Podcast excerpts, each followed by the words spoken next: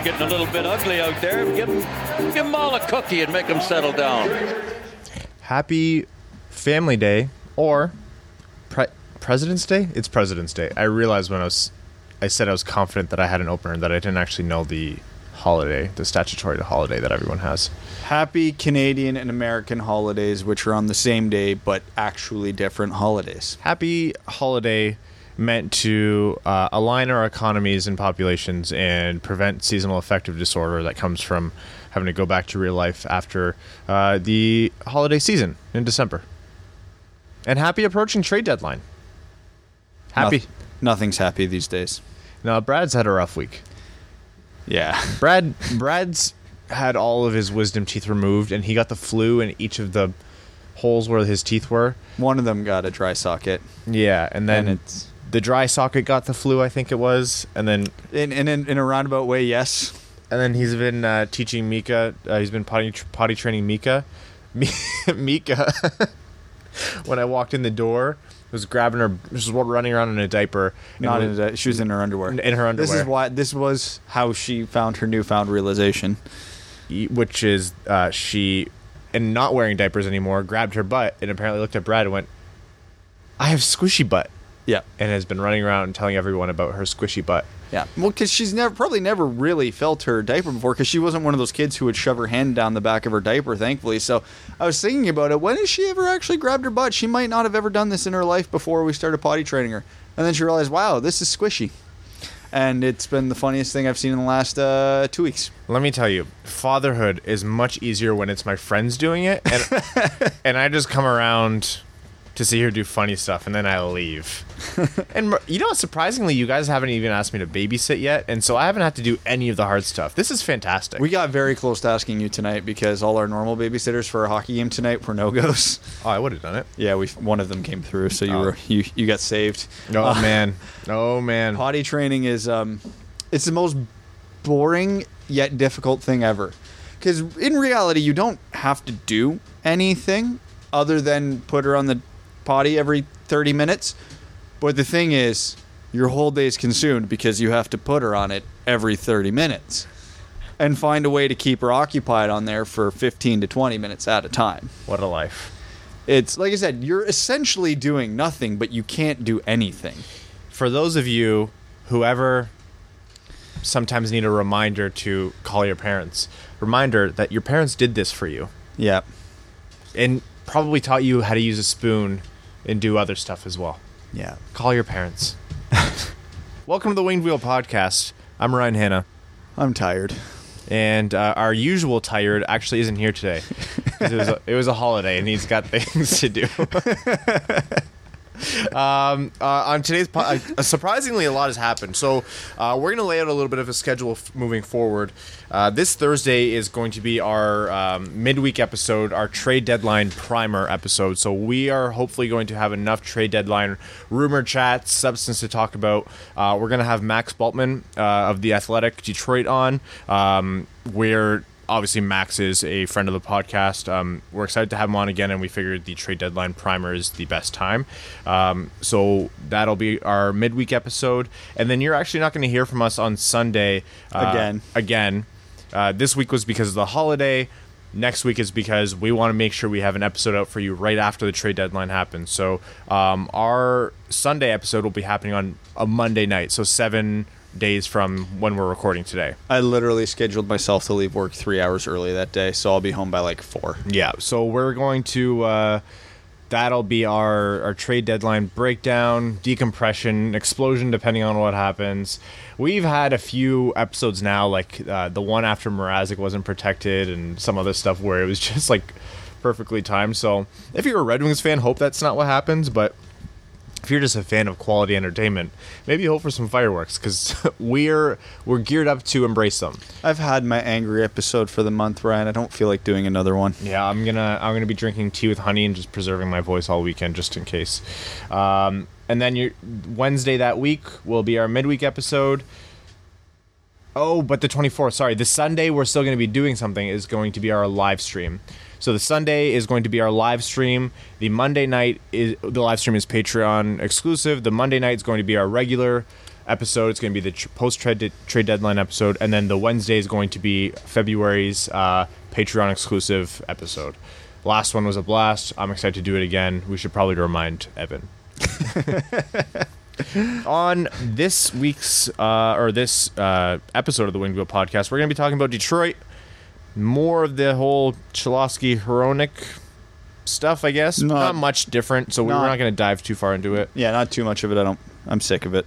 Trade talk, a little bit that's there. Uh, Actually, an update on our Red Wings, so that's something. uh, we're going to talk about a bunch of jerks. Don Cherry has uh, officially designated a bunch of jerks, And it's not us. and it's not us or him, and it's not Ron because Ron's a friend of the podcast. and uh, we're just going to be talking about the league in general. Some other stuff has happened, and then uh, we're going to hear Brad probably try to rush out the door, as uh, I'm going to keep him here as long as I can. The Red Wings. Well, you know what? The Red Wings actually had a really entertaining home and home against uh, the Flyers. My God, that game on Saturday. I'm really upset that I missed most of it because of reasons So involving me not being able to be in a certain room of my house. Anyways, Saturday, the the Flyers, for the first half of the game, uh, looked like the same team that was essentially the hottest, one of the hottest teams in the NHL. They controlled every facet of the play. If Detroit got the puck for even half a second, it was to clear it out of their own zone just to give the puck back to the Flyers. Flyers very quickly went up five one. Not very like it all. It happened in, in spurts and it all happened very fast.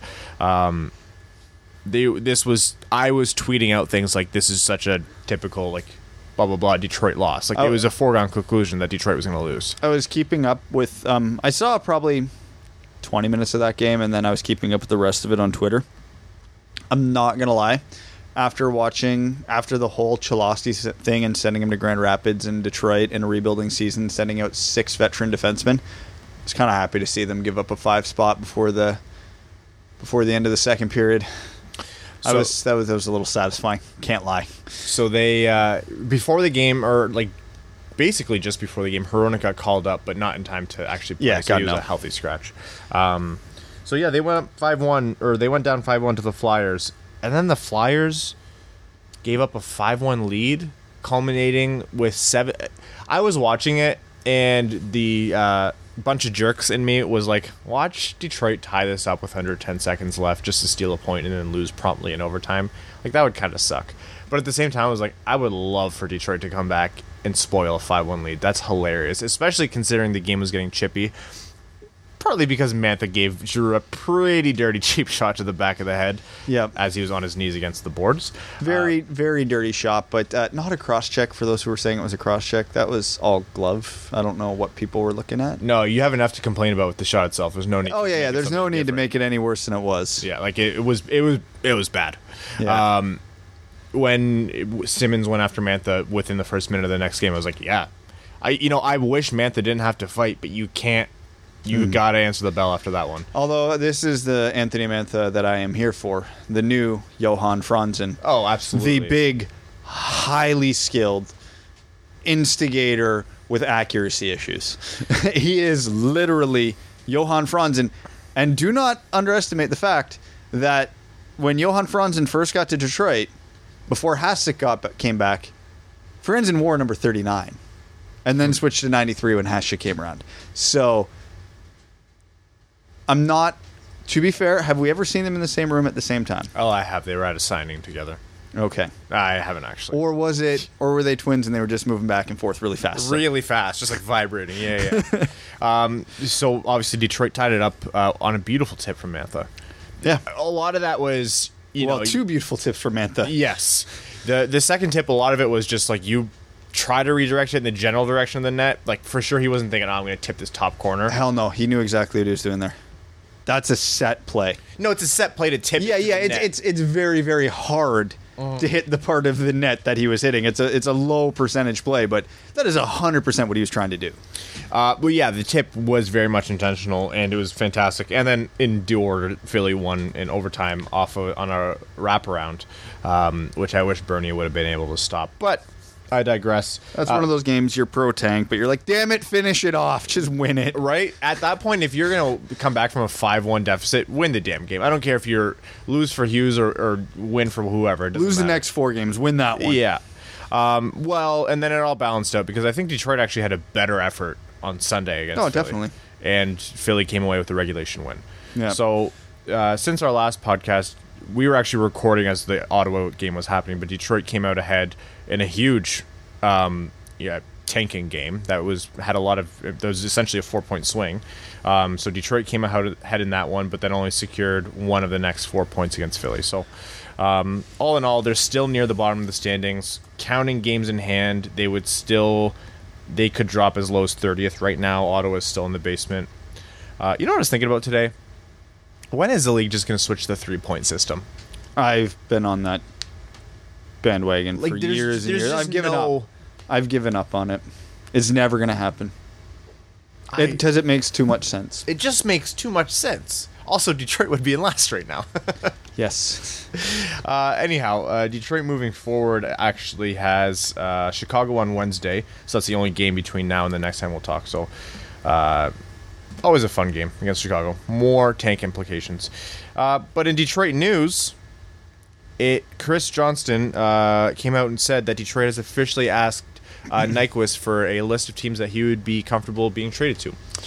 And um, there was another piece of news that came out that Detroit had not had any serious contract talks with Howard, Jensen, or Nyquist yet, despite Ken Holland's um, stated interest in possibly bringing some, if not all of them, back. To which my immediate thought when that Nyquist news broke and the contract news broke is we're a week out of the trade deadline. This is stuff that you should have done a month ago at a minimum. What? I don't care that he hasn't talked contract because I think this lends well into our best case scenario Yes. from before, which is that he's saying that not to the Red Wings fans or the Red Wings. He's saying to the other teams to say, "I'll sign these guys if you don't pay up." Yeah, I'm hoping. I really, really am hoping that's what it is. If not, if we come and go through the trade deadline without oh, these guys traded and without contract extensions, that's awful. Oh yeah, that'll be bad. That's real bad. You, that's the one, the one scenario you can't have.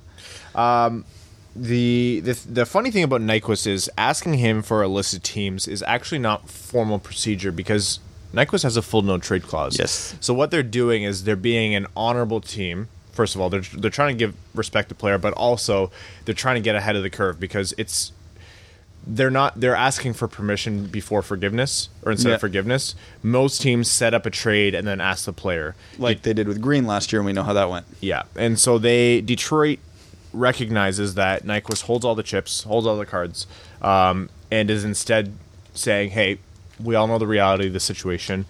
We've known for a while it might come to this. We're not taking a contract off the board, but just in case the right deal comes up, who are teams that you'd be interested in? This list can be 30 teams long." This list can be 25 teams long. This list can be four teams long. This list can be zero teams long. There's no. It, Nyquist could even say, he could leave him on red and not text him back. You know, the, there's no official standard here because he officially has a full no trade clause. He could put the Nashville Predators on this list and say, "I am only willing to be traded to the Predators." And now, if you're Ken Holland, you don't tell Nashville that. no. and as long as Nyquist hasn't signed anything in writing, I'm pretty sure. I'm not going to dive too deep into the legalese. Uh, but if he just says verbally, like, yeah, Nashville's the only place, and then Holland sets up a deal with Nashville, Nyquist could still say, mm, no. Never mind. He has a full no trade. Yep. It's it's completely up to him. Granted, it's unlikely that that'll happen. Mm-hmm. Nyquist, in interviews and reports leading up to the season and during the season, seems to be aware of the situation. And he hasn't said anything that would sway you your opinion really hard one way or the other as to what he would like to do. No, he's not. Howard, for example, is pretty firmly in like he gets it and he gets the business, but he would really prefer to not be traded. I think Nyquist gets it. Yeah, at least with Jensen and Howard, there's no trade protections there. Mm-hmm. So if they go, they go. The I keep seeing Howard lumped in with Nyquist in terms of asking price because right now it's Holland will Holland has said he's definitely going to pull the trigger if someone offers a first. Like that's the price. And if it's not a first then he'll have to consider it and negotiate because he really thinks that's the price. I think that's the right take with Nyquist. I can't I don't understand trying to get a first for Howard when there's Bobrovsky on the market It's it's funny out of the uh, air quotations big three trade pieces the Red Wings have being Nyquist, Howard, and Jensen. If Howard's the only one not traded, to me that's probably the best scenario anyway. I, I think he probably gets the lowest trade return of the three, and he's probably the one guy I would advocate the most for bringing back. I, I agree on half of that. I think he would garner the lowest. I think he has the lowest value on the trade market, and that's not a knock on him. That's just There's no teams looking for a goalie right now. no. Um, but I'm scared about that extension. I really am scared about that extension. I don't think it would be anything more than what he's making now, and it wouldn't be more than. think I think too th- much. I think three years would be the max, dude. Five point three million for an All Star caliber goalie. That's not too much. That is the the starting rate for like a good start. The going rate for a good starting goalie these days now in the NHL is seven plus. But how? Yeah, Yeah, you run the risk of him aging, but at the same time, you're probably getting him for two million under going rate. So that's the balance there, right? yeah. You know, it's not like I. I still, if it's me, I still wouldn't do it at the same price. But also, it wouldn't be a hill to die on. No, Just like right now, I'm not like I, I, I was I wrote an article for the Wings Nation uh, over the last week go read it. about. Um, I I was just kind of doing a, a, a thought experiment on Ken Holland saying I want to compete for a playoff spot next year. So I kind of actually started breaking down. Okay, what would he have to do, and what would that roster have to look like um, to be able to pull that off uh, without giving too much away? Oh my God, eh, he's got his work cut out for him, and we'll have to pull off a minor miracle. Out of those three players that are trades, Nyquist was the only one I didn't have coming back, surprisingly. And the one thing that was a pleasant surprise is through just very basic maneuvering, Detroit has an unholy amount of cap space this summer. So if they want to slightly overpay Howard, fine. It doesn't affect anything. In my hypothetical, how to make Detroit good next year, they had enough cap space to sign two of the three most valuable free agents this summer. Which, again, for those who didn't read all the way through the article and roasted me for it, uh, if you read right to the bottom, I said, yeah, this ain't happening. The odds of that happening are like slim to none. But that you want Detroit to make the playoffs this year, this is what you'd have to do because these are their biggest weaknesses. I always skip to the bottom of your uh, what if articles just to make sure you've kept your head. Yeah, You always do, yeah. unfortunately. It's it, proofreading helps. Uh, which you didn't send it to me to proofread. No, I sent it to Nick to proofread. I'm hurt. and also, I was very sick when it got posted. I was not. I did not care too much. We're gonna post the link to that uh, to that article in the description for this episode. Um, so go give that a read. It, will think- be timeless until something major happens. Oh, and for those wondering, because I did forget to include it in the bottom of my article, in my hypothetical, what I would pay the free agents, it was eleven mil and nine and a half without giving the names away. Hmm. Interesting. That's a lot for Andrej Sekera, but I don't even think he's a free agent. I just have to think of someone.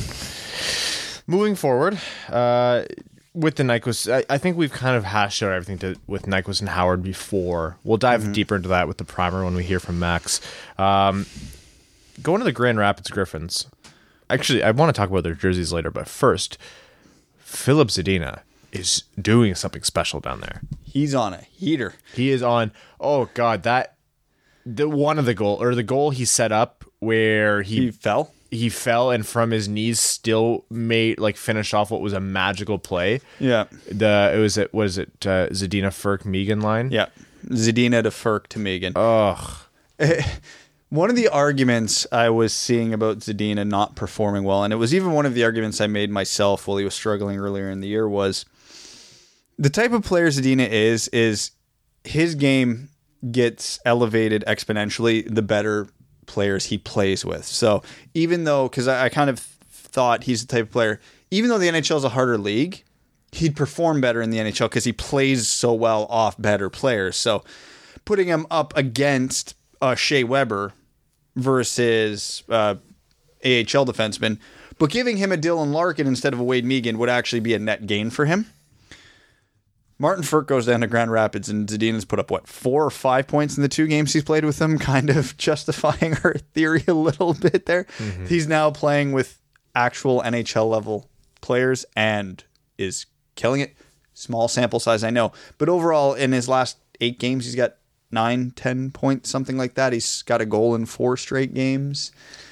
If you wanted uh, credence to the theory that M- Zadina just wasn't one of those guys who's going to come to the NHL like right away, right away, but still was going to live up to his hype, or like he hasn't lost anything off the top in terms of potential, this recent streak is one hell of a sample to look at and be optimistic about.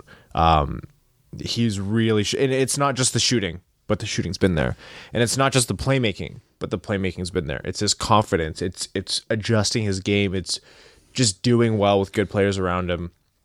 He's uh I've noticed more suit selfies in his Instagram stories. he's Ser- very happy. Seriously, the You know what? confidence is at an all-time high. Speaking of looking good, the Grand Rapids Griffins had another uh, special jersey this week. They constantly knock it out of the park with their uh, special jerseys, like w- either one game or, or two game jerseys. It was a callback to the uh, Miracle on Ice USA jerseys, um, all blue with the red GRG across the front. Oh my god! I wish they sold them. I wish they. i get why they auctioned them, and I'm sad that I can't afford to buy them. But I would kill for Zadina. Just get like uh, Dylan McIlrath. It probably won't be that much. Oh, they love him down there. He just beats the hell out of people. His would probably auction if Zadina's goes for a thousand. I think the McIlrath would go for like eight hundred. Jesus. Yeah, actually, we could probably look it up, but man, that sounds like work. um, Veleno and McIsaac, they're still doing well. Yep. Not going to dive into too much details, but Joe Veleno still maintains the highest points per game in the entire QMJHL, and Jared McIsaac holds the highest points per game amongst defensemen in the QMJHL. And keep in mind, there are players in the QMJHL a year and two years older than them. Hmm. Just that's all. That's the entire point I'm making there. We're very invested in the QMJHL, and I don't mind it. Um, Odds are, though, we're not picking a player from the QMJHL with our first pick this year. So, no. so thanks, Filip Zadina. Thanks, Halifax. Really, when you think about that, Hal- the Halifax Mooseheads in one draft gave us Filip Zadina and Jared McIsaac. did they actually? Yeah, they were both Mooseheads last year. Yeah, oh yeah, yeah. Sorry, sorry. No, like, uh, but are they are they the same? Huh.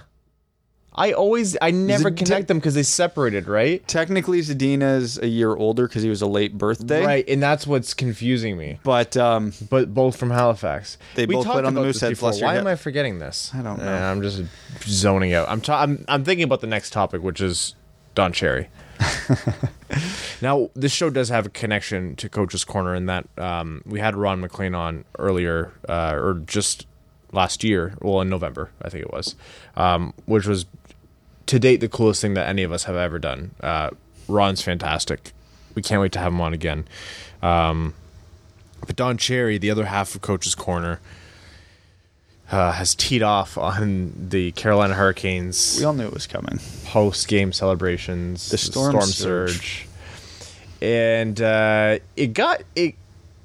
There's one thing about old man yells at cloud, and then there's another thing about old man uh, yells at clouds and kind of implies that clouds are behaving like what he imagines women behaving like, and sort of working in some like homophobic uh, ideals and thoughts there. What do you call them, sissies, or or was that some, something stupid?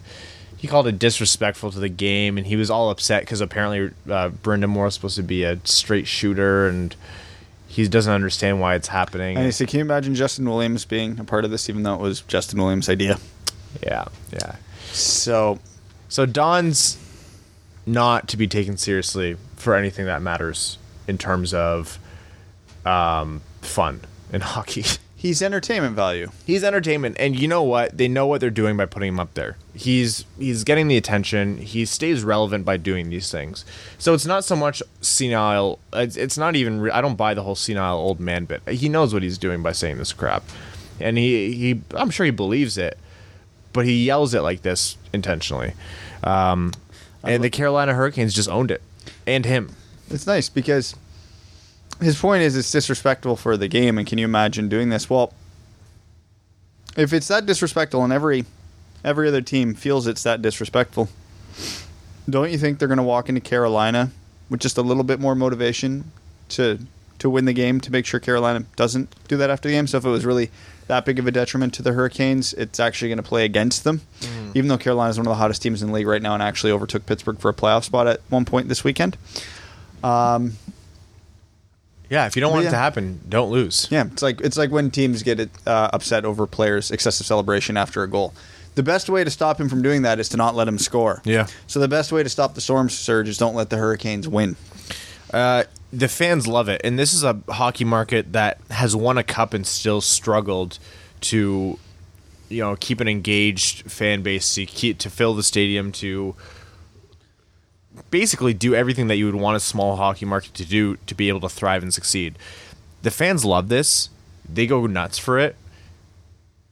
who are you to tell them no? Yeah. Why? Because they don't conform to your traditional ideals of what hockey should be. Who cares? Who cares? Who cares, man? That's not what it's about. They're having fun. The fans are having fun. The players are having fun. That's it. Everyone likes it. It's hysterical. It's a it's a blast. What? Just because it looks different? What? Oh, he's mad because they're not going to the room and saying, uh, you know, uh, the boys, uh, we put out a good effort. Uh, we put out a full 60 minutes, and uh, you always love uh, Jonesy getting the puck deep, and we were able to grind out and win the battles. And, um, you know, I, coach must be happy. We worked on this a long time, and it's, uh, you know, uh, 82 games, and uh, uh, we're just looking at the next one now. So, uh, yeah. That's better. Is that better? Every single game is that what you want to? Look, who cares? Let them have their fun. I'm here for the chaos, and I cannot wait for the Hurricanes to do this in the playoffs. Oh, he was mortified about the idea of the Hurricanes doing this playoffs. I, I- can't wait. I want, I want to see the Hurricanes beat someone in Game Seven overtime, or Game Six, whatever game ends up being at home. I want them to recreate the Bautista bat flip like they did this past week, and I want them to throw that stick into the stratosphere. Yep. I want, I want them to win the Stanley Cup, and start doing these celebrations with the Stanley Cup, just so we can see the simultaneous combustion of every single crazy old person who thinks that this is not okay. That would be funny. My favorite thing that came from this is um, Patrick Burke, um, Brian Burke's son. Brian Burke, one of the other old men in hockey who is against fun in games, um, said that. Which is crazy because he dresses up like Sonic the Hedgehog. Yep. So he, Patrick Burke, his son, uh, is running the Boston Marathon or, or something similar. I, I missed the exact event. But said if he gets a thousand dollars raised to donate to this charity event that he's running, he will present his dad, Brian Burke, with one of the Hurricanes Bunch of Jerks T-shirts that they've been selling. Patrick Burke hit his goal of a thousand dollars in eight minutes. Yeah, someone just straight up donated a thousand dollars, I believe. Yep. Someone donated. There was a bunch of donations before that, so they technically were well over a thousand dollars in eight minutes. But yep, yep. I I don't have any affiliation to the Hurricanes at all, and I want one of those bunch of jerks T-shirts. Yeah, those bunch of jerks, and they had that. They had that created and in their team store like the next day. it wasn't even sixteen hours. I don't Oh, think. that was fan. I actually kind of want to get one. If we were like, we should pivot to being a Carolina Hurricanes podcast for a day just so we can give one of those away. like that would they good on them for embracing it because it's easy to just fire back and say like, "Hey, old man, like we don't care what you think," but this is really just the bet. Like, just ride it, ride the wave. Didn't they even change their Twitter description to like those jerks with the celebrations? Yeah, something like that. And you know, the moment they go through a little bit of a slump, and everyone or like anyone who's on the wrong side of this argument is going to be like, "Oh well, they their heads weren't in the right place. They were distracted. Maybe they should practice more instead of doing the storm surge. Like get on the bike and forget it." They know? were well out of a playoff spot two weeks ago, and now, as of this recently as yesterday, we're in a playoff spot. So also who's surprised they hired or they the guy that who bought the team seems kind of like eccentric, right? yeah, He just kind of does wacky stuff. Is- I'm sure he loves this. yep. Everyone, literally everyone loves this, but Don Cherry. And Brian Burke. Yeah, but he doesn't. You you can't give two. They just meld into one opinion, really. What's the trail time between one of them saying something and the other one echoing it? Fair. Uh, moving forward, uh, the rest of the league has been kind of interesting. Uh, Edmonton continues to undo the moves of Peter Chiarelli. Like, and not even subtly, just No. literally sending Brandon Manning to the minors, uh, basically stating that they gave away Drake Caggiula for nothing. There's been rumors that Alex Petrovic is on the trade block, and now out of nowhere, Jesse Puljujärvi's on the IR, which is weird, but that's It's yeah that one that one I was actually confused by. So my thing is, they fired Chiarelli, which was the right move. Far, far, far too late, but it was the you're, right move. you're still welcome for that, Edmonton. Yeah. Uh, and so they're all undoing all the things that he's done. But they're all undoing all the things that he's done with Bob Nicholson and uh, what's the Gretzky? Mark Gretzky? Keith. Keith Gretzky uh, doing it. These are two of the old boys. They are the old boys club. They are they are the you know some of the closest friends of the Cates family, the owners of the Oilers, and uh, this is this is the same old boys club running this team. Um, apparently, Chiarelli has, in the latter months of his tenure as Oilers GM, had to run stuff through them before it got approved. Apparently. I don't know if I believe that, but let's just run with that for now. That means they would have had to have signed off on those deals. And now they're the ones undoing them? Eh, This- it smells fishy to me, you This, know? I think something happened in Edmonton that I actually think happened in Detroit over the last few days. The fan base was so collectively united in the hatred of everything they did that the president and the ownership and whoever it is up top said we have to directly undo what we did or indirectly undo what we did because the like the fan base is so angry. So they're trying to trade Petrovic. They traded Ryan Spooner and brought Sam Gagner back. They um, again sent Brandon Manning to the minors. Again, I I circling back to Detroit. I think it's the whole reason Hronek's up right now because I don't understand how Detroit on Thursday and Friday can be all about. It's good for them to be down there and have the confidence up. It's good. It's good. It's good. It's good. They need their confidence up. They need their confidence up, and then recall Filip Hronek the next day. I think it was because the fan base was so collectively angry to the point where they healthy scratched Jonathan Ericsson, which we didn't even talk about, which was a monumental moment Oh for yeah, Jeff Blashill. we should double back to that. We will. We'll get to that after the Oilers, but um, I think it was just one of those instances of I, I'm never a fan of pandering to your fan base because fans are stupid, like us. We're stupid. Don't ever listen to us if you're running a hockey team. But at the same time, if hundred percent of your fan base is saying something stupid, okay, it's it's it's bad. You need to fix it. So I think they're just undoing everything they did, and they're going to hit a big old reset on this season. Truthfully. I think Detroit actually passed them in the standings, if I'm not mistaken. It's Yeah, gone. It, they're like one eight and two in their last eleven, Yeah, they dropped below. They still have games in hand, uh, but they but they ain't gonna win them right now. no. Um, and so it's it's been a special time there. I still just can't believe that they they're just they've given away so they've just given away players. Remember looking back at Edmonton and thinking they have so much talent, just too much in one spot and not enough in others. But how are they going to turn that extra talent, real talent, into defense or goaltending? Well, they they didn't. They just kind of gave it away and more, and then they don't have much of either.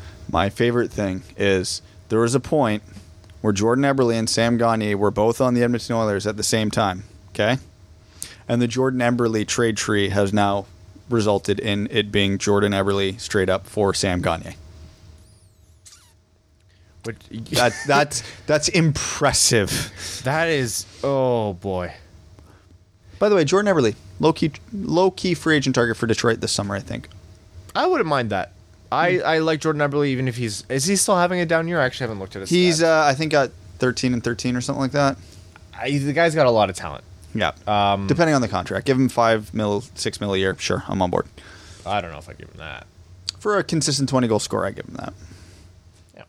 Yeah. Um, Jonathan Ericsson. uh, I I read the I was okay. So I, I was out with tw- uh, friends in Toronto, and so it, I didn't want to be on my phone all day, and so I read the tweet, and it was like, "This is just too good to be true."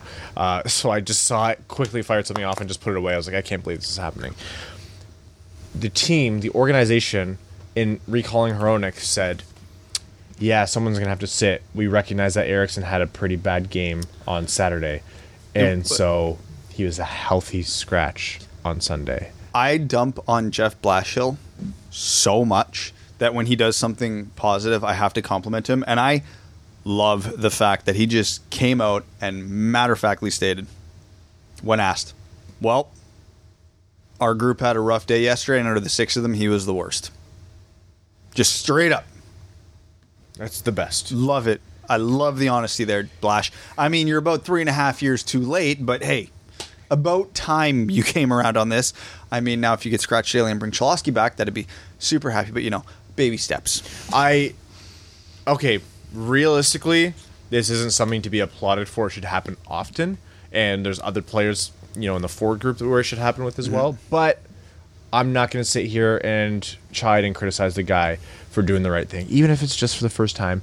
This is a cor- This is a milestone. This is a absolute landmark moment for the Detroit Red Wings, where they healthy scratched a veteran player who is playing awful. in favor of a rookie. And his name was Jonathan Ericsson. I- I was actually, you know, I was aghast, and I'm so happy they followed through with it. Good on them. And Detroit went from a. They lost both games, but their performance as a team dramatically improved day to day there. And usually you don't play better in the second half of a back to back. Not that that is the direct reason, but, um, you know, positive sign. Positive sign. Um, yeah, that it inspires confidence that it might happen with the Abdelkader because you know what? I, I think there's some credence to mm-hmm. what you said with they called Hronek up because they realized that this wasn't making sense and people were starting to notice. And their leash in terms of what they can do and people just say trust the process has gotten short and shorter and shorter. And I think the Ericsson thing was might have been tied to that. Who knows? That might leak into Abdelkader one day. Maybe. But me and you both know when Zadina gets called up, it's Rasmussen going to the press box. Hundred percent. Uh, So I tweet. They were talking about uh, if Rasmussen uh, was to have a long uh, run with the uh, Grand Rapids Griffins to help him with a playoff run, he would have to have been sent down not to Grand Rapids but to the juniors to Tri City as of today. Hasn't happened, obviously. oh, yeah. I was wondering how the official worked on that. I, I'm pretty sure that's the deadline, and I'm almost positive it hasn't happened and won't happen now. Um, he would have to go down to juniors first before being able to play with Grand Rapids later on. I'm not sure if their season would have to finish or what it is. I always thought it was once Tri City was done, he could go. I think something like that. Um, and that way he can spend a long, like, have a long playoff run with Grand Rapids. That's all nice. More reps for a young player is fantastic. Rasmussen's been an NHLer all year. Um, in my mind, to take a guy who really, at worst, he just wasn't utilizing his abilities to send him down to the minors would just kind of be a big knock to the confidence. And we've talked in the past about Didn't we just have this conversation about Dennis Cholowski last episode? We've talked in the past about what Rasmussen needs and the in- kind of injuries he's had. And the kind of injuries he's had have been leaking into the time in the summer where he's supposed to be resting, recovering, building strength in pivotal, formative years coming into being a professional hockey player. Uh, guys go through a lot of changes with their bodies uh, around this age when they become NHLers. And that's what conversation are we having? yeah, that one. Uh, they need to fill out their frames. They need to build the kind of muscle. They need to kind of they need to condition, get up to speed because the NHL is a completely different game, and he hasn't really had the opportunity to do that for what is it two summers now. He's had bad injuries related to his wrist and or something limiting him. Let him play out the season with Detroit as an NHLer. Give him a full offseason to recover. Get him in the gym, stuff him full of carbs and protein, get him lifting weights, get him working on his foot speed, get him working on using his body to protect the puck. That I think that's the kind of thing that Michael Rasmussen needs, and I'm happy to see that the organization's not interested in playing this this game with him. I'm going to eat these words almost for sure um, by sending him down and, and you know putting him in, in a Griffins jersey. Of course, we're all Griffins fans too. We would like to see them have they're they're having a fantastic season, They're but first in their division. I I really think there's a time to recognize, and I'm this isn't to imply that the Red Wings don't know. I'm I'm positive that they know this too, and it's been evidenced by the fact that he's still in Detroit. Um, but I I'm really really really keen on him having a, a good solid summer with the weights this year. Yeah. Uh, the rest of the league, uh, Barkov, Alexander Barkov, scored a probably the goal of the year. The between the legs goal to me is nothing special anymore. It's happened so often. Like nine year old kids can do it pretty effectively now. Mm-hmm. I, as a crappy beer leaguer, can do it pretty effectively. To do it at top speed with a defenseman draped all over you and the goalie you're scoring on is Carey Price is insane. That's absolutely meant to have the presence of mind to even try it. He's coming in with Victor Mete draped all over him, coming in on Carey Price, and he's like, you know what? I think I can pull this off. That that's mental.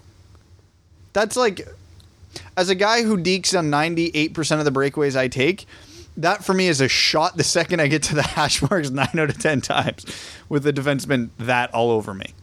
It that's just ridiculous Yeah, coordination. That was the best display of that goal I've ever seen, and I've seen a Marek Malik shootout Yeah. shot.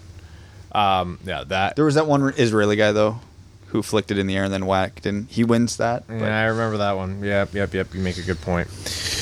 Um, all right. We're actually probably going to dive into overtime a little bit earlier this week. Brad does have to run out the door, and uh, we want to save uh, some trade rumor talk for our, our primer episode that's happening Thursday yeah, night. our next two episodes are going to be biggins. Hoffman apparently is a rumor, but we'll dive into that once we have some more substance to it because that's pretty much all that So- has come about. San Jose could use a guy like him. Oh man, uh, we're gonna head into Patreon where um, our patrons get their comments read out on air, guaranteed as our way of saying uh, thank you for supporting the show. Um, they truly are the ones that allow us to, to do these kinds of things, do this show twice a week. Um, more into that later. Uh, I'm going to. We have. Oh man, we have a ton. I'm glad we started overtime early. We have a ton of Patreon comments this week. We're gonna start with Kalen Wood. He says, "Hey nerds, I got my new Lil Tuesday Burt sweater uh, a couple of days before his first game back, and I've tossed it on for the game since.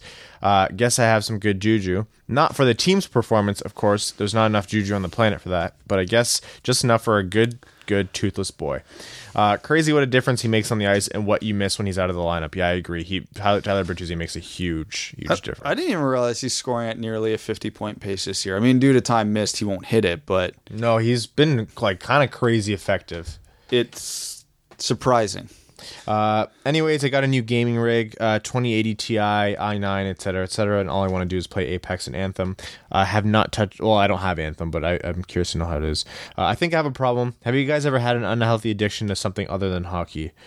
Oh man, uh, my game, like my game that I played with my friends when we were in high school and had too much time was Black Ops. I loved the first Black Ops. Modern Warfare 2 first, but Black Ops really did it for me. Jeez, that's not hockey related. I can't. no. And then he says, "Cheers, BBs," and the hang loose signal with my tongue hanging out. The ah. Garrett TV says, "Hey guys, I had originally posted this on Valentine's Day episode, but somehow it didn't go through. Sorry about that.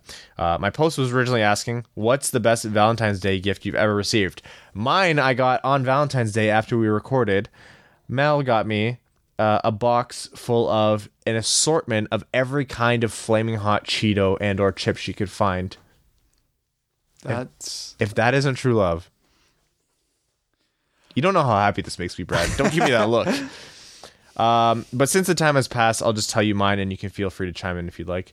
After a few months of dating, my girlfriend surprised me with a new, authentic uh, Michigan Block M hockey jersey.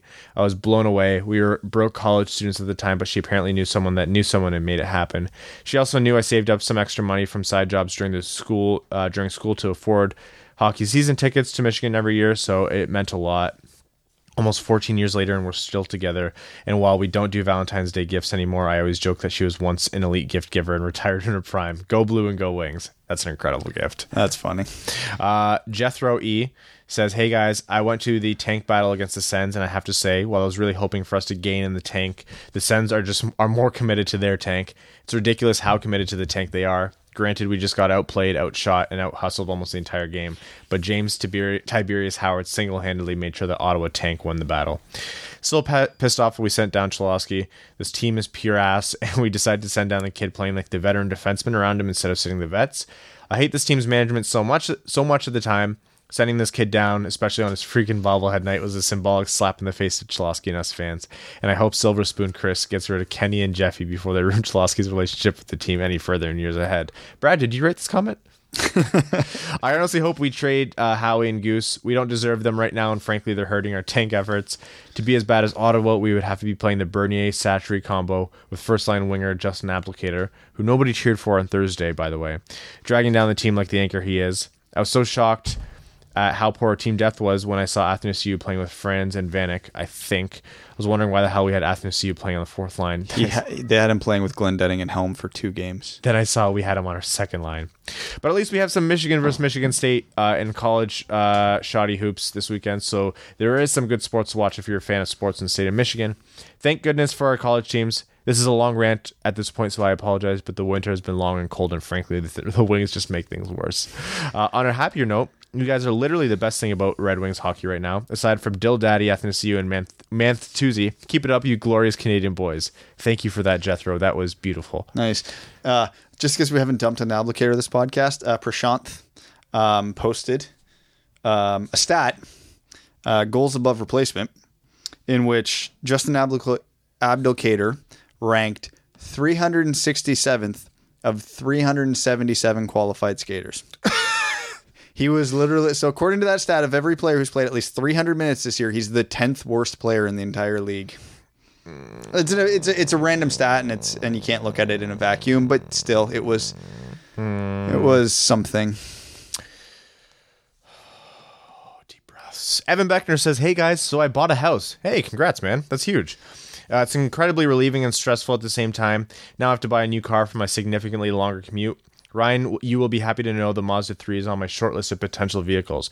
Oh, if you want to know more, uh, just send me a DM. Uh, I do like my car, but there's some things you should know depending on what your needs are. Uh, did you guys read the article on The Athletic about Jason McCrimmon running an inner city hockey clinic for kids? Great article, but at the very least, you need to scroll down and check the jerseys for the Motor City Hockey Club Straight Fire. Yeah, I did. Um, that was an incredible story. I've read it twice, and I actually want to have that guy on the show. I have not had a chance to read it yet. Oh, read it. I think I saw it like in my feed, but It was uh, Max wrote it. oh, okay. Yeah, it was excellent. Um, Marissa says, "What do you guys think about uh, think of the talk about Kronwall playing next season instead of retiring? It's scary. yeah, they. But you know what? The only people who have been parroting it are like Mickey and like we love Mick. Obviously, Mick is like a staple of Red Wings fandom, but I think he subscribes to an old school way of thinking about you know managing hockey teams and, and i'm not sure that this is coming from the actual organization but we've been hurt before. If it means that they'll move on from Daley and Ericsson in order to have Kronwall back, that's a trade off I take, but I don't see that happening. yeah i i Kronwall got burned on one of the philadelphia goals on a play that was moving very slowly and he couldn't keep up. Um and i just want to clip that so i can show everyone and say i love nicholas Kronwall i really do but he is not made for this league anymore No. Uh, Mark Burnham says the NBC announcers were talking last night about Philly's GM considering not selling at the deadline.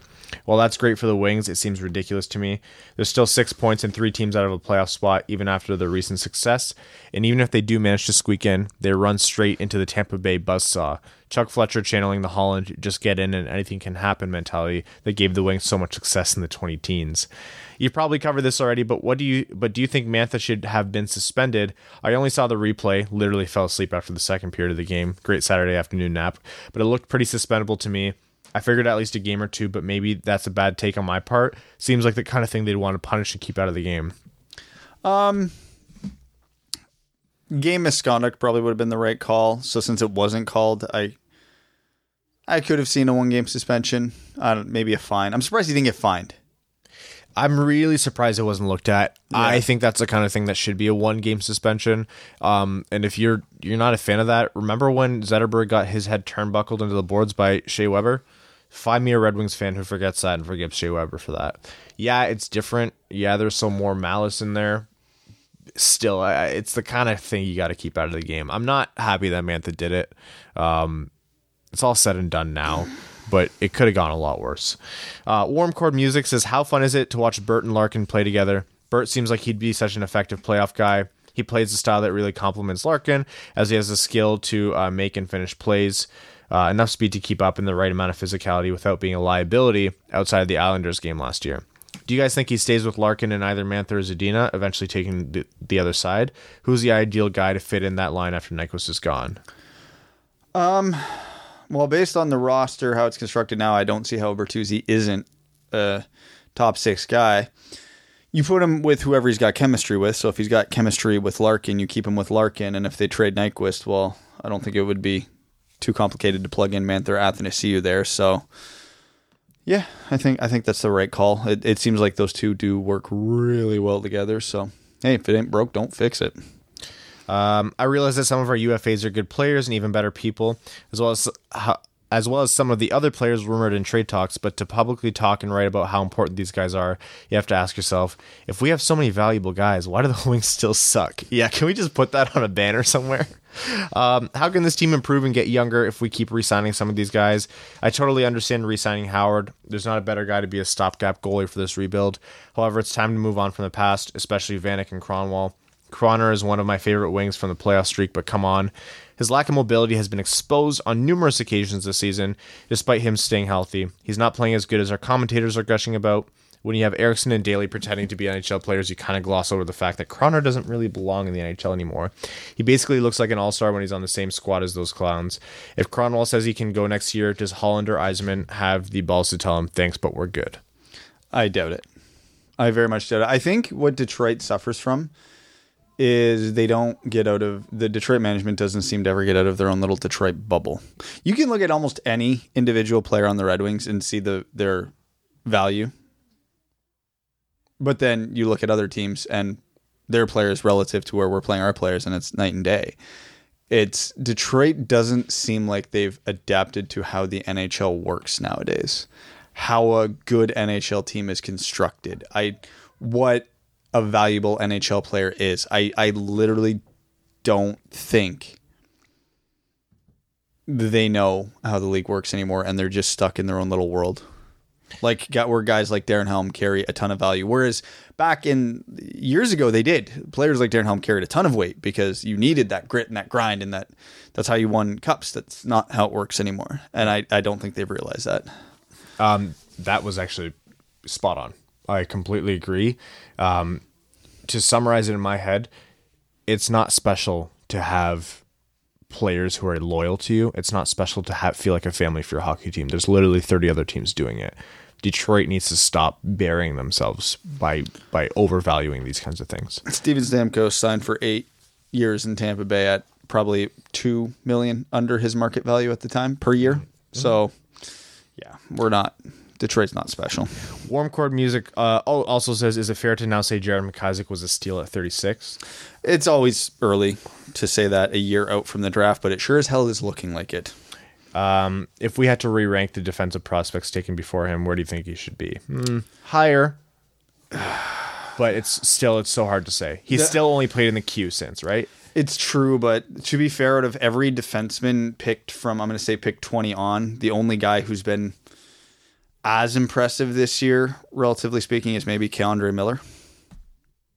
Nobody else has done anything near the level of what he's been doing. He made the World Junior team over guys who were drafted ahead of him, who were at the same camp he was Are you talking about guys outside of the, like in juniors? in juniors. Oh, okay, yeah. Yeah, so out of like his, there was a lot of defensemen picked between 20 and 36, and uh, yeah, him and K'Andre Miller are probably looking like the best right now. Um, Glitch says, "Hey, how's it hanging, fellas? You might remember my sister Marissa asked a few questions on my behalf. Oh, hey, you made it, Glitch. Uh, welcome to the Winged Wheel podcast family, and thank you for being a patron. Um, you remember remember her asking a few questions on my behalf for previous episodes. I was living on the poor side of broke for a minute there, but I'm happy to finally be a part of the uh, Winged Wheel family. Also, I think you guys made up Evan. He's a myth, like Area 51, UFOs, and Australia. Hey, we have Australian friends, although no." We've never. Oh no, we have met them. We have met one of them. Yeah. Three of them, actually, because Yeah. Tasmania's Australia, right? Yes. Yep. also, I think, or sorry, uh, sure, there's a, supposedly a lot of evidence online with pictures of things like Bigfoot and the Loch Ness monster, but I don't buy any of it. Any of it. Ryan and Brad, you guys were just lonely one day and invented this other guy, so feel free to end the charade at any time. No, because then you guys will have to face the fact that it might just be us. uh, question one of Infinity. How much of the Lightning's current success can we attribute to Yzerman? As far as I can tell, he's built the team from the ground up as a GM, which makes me really excited for when he comes back to Detroit, because of course there's a 200% chance of this. Don't try and muddle the issue with any stupid things like facts. Anyways, thanks for all the good work, boys. So, okay, I'm never one to criticize Yzerman, and I'm not criticizing him. He deserves a majority of the credit for why Tampa is good as he is. But let's not forget that when he came into this job, which I believe was 2011 or 2012, he already had his number one franchise center and his number one franchise defenseman in Steven Stamkos and Victor Hedman. If he comes to Detroit, he does not have those things.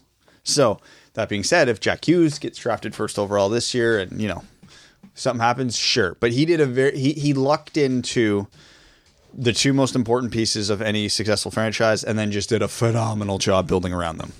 I'm to qualify Brad's statement as a um, Yzerman truther. I admit it like I'm admitting my bias here, but if you want to be a successful hockey team, you need to do phenomenally in what you can do phenomenally in, and you also need to be lucky. Oh yeah, 100%. So yeah, I, I attribute as much success as a general manager should have, having built the team Steve Yzerman did. It's, he's not the only reason. BriseBois, BriseBois was apparently a cap wizard, uh, the GM who's taken over. You get guys like Nikita Kucherov um, in the draft, and, and that pans out, and like he's like a human cheat code right now. The, Um, the thing I don't think Tampa and Stevie specifically gets enough credit for is I'm going to give you three names Tyler Johnson, Yanni Gourde, Alex Barré-Boulet. Do you know what those three players have in common? Undersized, highly skilled, undrafted f- players from junior. He signed all of them. Two of them are currently top six, very key players on one of the best teams in the league. And the third one, who they signed this past summer, is one of the leading scorers in the AHL this year. uh, Brayden Point could at on at any given game where Nikita Kucherov's just having an off night could be the best player on Tampa Bay, which makes him maybe one of the best. And players he was a third round pick. Small, skilled player. Uh, yeah. So Tampa's done a lot right. So you can try if if anyone tries to con- detract anything away from Yzerman, that still leaves him with a lot of good eggs in his basket. Oh, yeah. Uh, challenge round. Name three things you like about Ericsson's games. My favorite part about his perfect are his perfect tape to tape, tape to tape passes to people on the other team. Real thing I like about Ericsson's game is when he uses his body. Uh, I was a fan of the game where we're at, where he punched Dion Phaneuf in the face repeatedly. Oh, that was fantastic. Um, also, when Ericsson just buckles down and does what he's good at, which is just if you need to be a wall and stop the puck from going in the net and just firing it away. But he doesn't do that very well often. But sometimes he does have those fundamentals of just like blindly clear it when you need to. Johan Franzen's nickname for him is Fabio, and that's wonderful. Uh, also, he's apparently an incredible guy and beloved in the room. So that's always a good thing. And he's Swedish, Yes. which is always a plus. Swedish Mafia. Uh, Joe Caboose 119Z Falzone says, Who else has the cap space to go after the big fish in free agency besides us? Many teams We're not special. Uh, Florida already has some, and they might be offloading Hoffman so they can really make a run at Panarin and Bobrovsky. Ottawa does. Ottawa does, but they don't have the actual money. Somehow San Jose does. Yeah. You know, apparently Tampa Bay is one of the teams in on Panarin. Yep. How? they have to pay Brayden Point money, don't they? Or does he take like no, they're they're in on Panarin as a rental. I don't think he, it's a long term option for them. I think Brayden Point's being paid in Cheez Its. That's my theory. I think he just loves Cheez Its.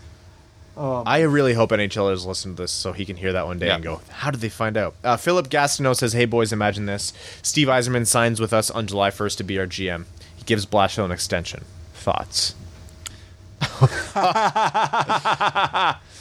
oh, that's a level. Please no. The mental gymnastics you're going to hear me go through for that one, I will tell you, will not be pretty. Uh, Advanced Water says three years ago today I went to see my first Red Wings game when they played Pittsburgh. Wings lost. Howard, who's my favorite back then and still is, didn't get any ice time and it was still one of my favorite memories. My dad, who doesn't care much for sports, took me six hours each way to see them play. What was your guys' first NHL game? Okay, my first NHL game. I, if I'm remembering correctly, I was really young. Um, I don't think it was actually a Red Wings game. Um, if you remember, it was a playoff. If I'm remembering correctly, someone correct me on the air. I want to say it was 1993. It was in Buffalo in the playoffs, Montreal versus Buffalo, and I'm pretty sure that was a game Grant Fuhr fought Montreal's. I think the goalies got in a fight. I think there was a goalie fight. I remember that because there was a big to do in the parking lot after the game, which I remember more clearly, where everybody on all the buses had to get on the floor because some dude who was really upset about Buffalo got getting eliminated started firing a gun into the air. So it was fun. That was I, that's the first game I remember. I think the next year I went to a Detroit Toronto game in Toronto. I want to say that was '94. Um, my first game in Detroit wasn't until January 2006, where I got to see Steve Yzerman play, and I got to see Detroit blank the Blues three nothing. I actually have a hard time remembering mine. I distinctly Yeah. remember a lot of preseason games. Um, I can't remember my first NHL game. It's kind of sad. I remember the first one I watched. I genuinely do. Is Detroit versus the Hartford Whalers, and Brendan Shanahan scored against them, and I remember it being a big deal. And he was the first player I remember seeing score, and that's why he's my favorite as a kid. Who scored the first goal in Detroit that I was at? I want to say it was. I want to say it was Pav or Draper. I can't remember. They both scored that game, but I can't remember who put in the first one. Hunter Saunders says, "Did did Denny and the Czechs." which is really good. I'm sad that we didn't think about that. Uh, are pretty exciting to watch in Grand Rapids. Boy, howdy! For the rest of the season, I'm a Toledo Walleye and Grand Rapids Griffin fan first. That's all. Have a great one. Uh, I also missed his comment from last week. Um, he said hypothetically, if the Griffins' probable playoff roster, including Rasmussen, which I don't know if will happen, and Anceloski played a seven-game series against Detroit, how many games would it go? Unfortunately, not not four. I don't think.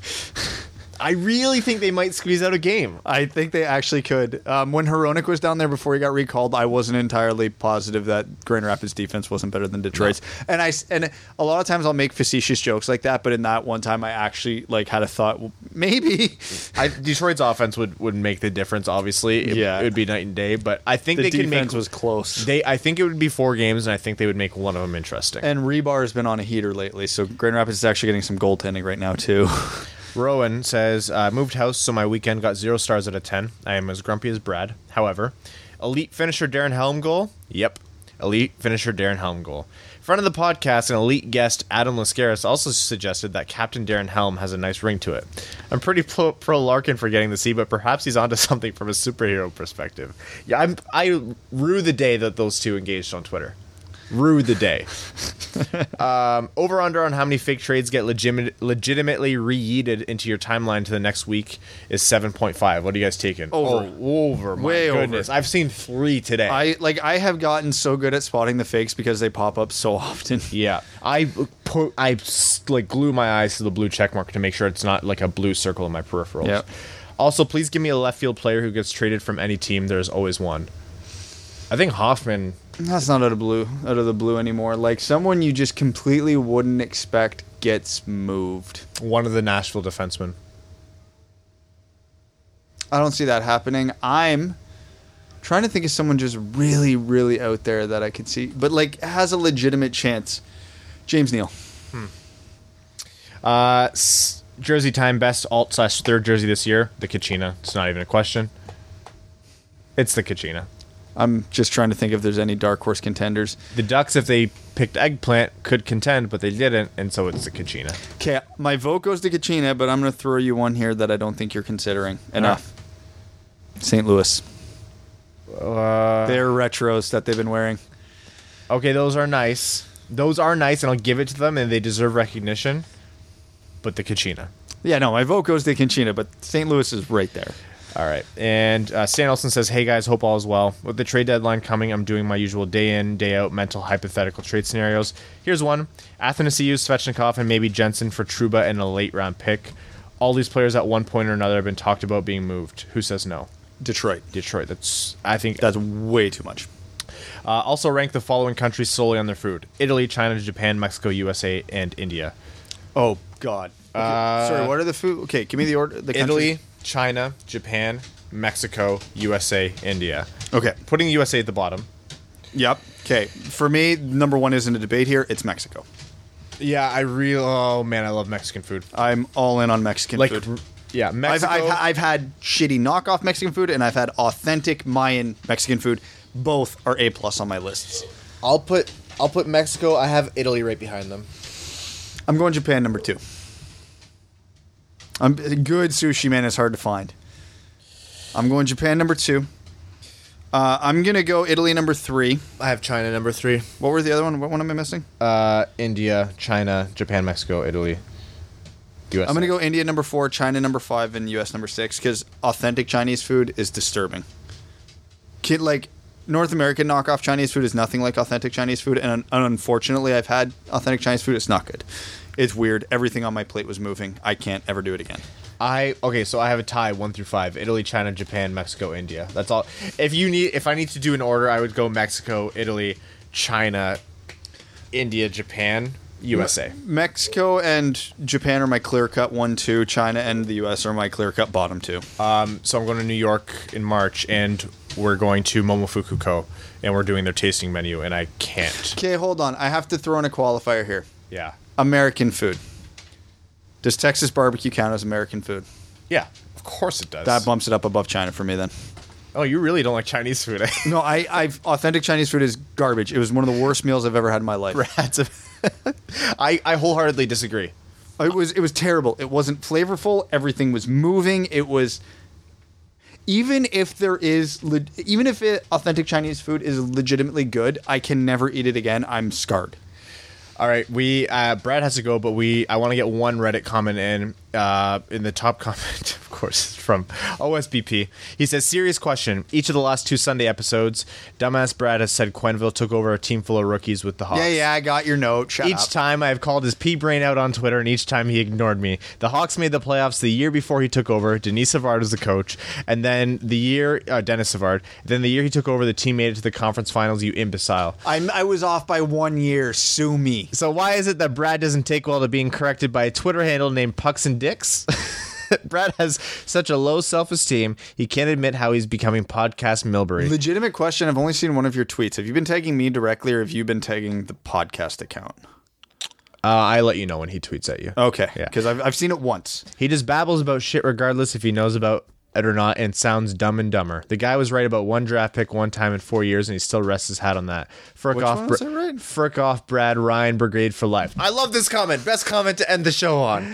Thank you for listening to this week's or this Sunday's episode of the Winged Wheel podcast. We will be back on Thursday with our trade deadline primer uh, featuring uh, guest Max Bultman of the Athletic Detroit. Head over to Twitter at Winged Wheel Pod. Follow us. Go to our bio. Follow our individual accounts. It is huge for us. Um, leave us a a rating, however you get your podcast. Subscribe. We love you. We'll talk to you Thursday. I literally have no idea what draft pick he's talking about.